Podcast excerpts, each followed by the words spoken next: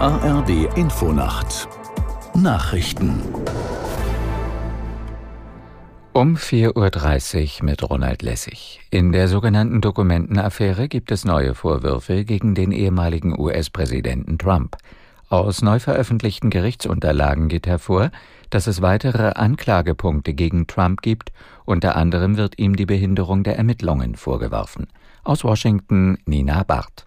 Trump soll einen Mitarbeiter angewiesen haben, Kameraaufnahmen aus seinem Anwesen Mar-a-Lago in Florida zu löschen, um die Untersuchungen zu erschweren. Trumps Wahlkampfteam reagierte prompt. Es sei nichts weiter als ein verzweifelter Versuch der Familie des US-Präsidenten und des Justizministeriums, um Trump und sein Umfeld zu schikanieren. Den neuen Gerichtsunterlagen zufolge wird neben Trump und dessen Butler Norta noch ein weiterer Angestellter aus Mar-a-Lago beschuldigt. Hausmeister de Oliveira soll dabei geholfen haben, die geheimen Regierungsdokumente zu verstecken. Das Feuer auf einem Autofrachter vor der niederländischen Küste ist nach Angaben der Küstenwache kleiner geworden. Eine Sprecherin sagte, für eine Entwarnung sei es aber noch zu früh.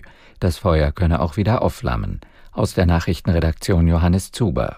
Bundesumweltministerin Lemke befürchtet, dass der Frachter sinkt und dadurch große Mengen Schweröl, Diesel und andere umweltschädliche Stoffe ins Meer gelangen.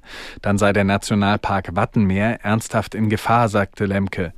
Das Havariekommando bereitet sich auf einen solchen Fall vor. Ein Sprecher sagte, es stünden insgesamt sieben Schiffe bereit.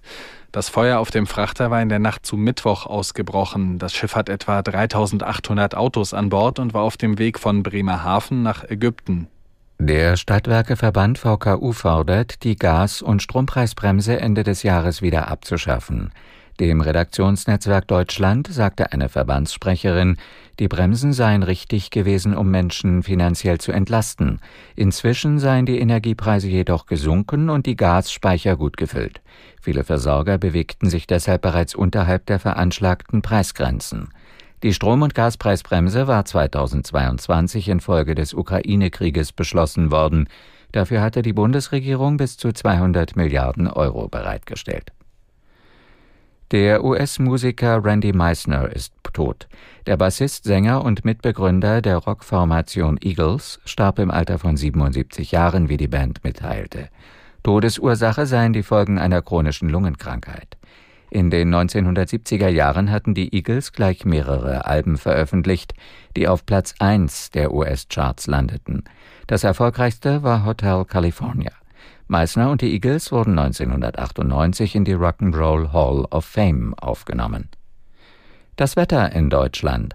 Am Tage im Süden und an den Küsten zeitweise heiter, anderenorts Schauer, abends teils aufheiternd 17 bis 27 Grad. Die weiteren Aussichten: Am Sonnabend verbreitet gewittrige Schauer, auch heitere Abschnitte 16 bis 27 Grad und am Sonntag zeitweise heiter bis 25 Grad. Das waren die Nachrichten.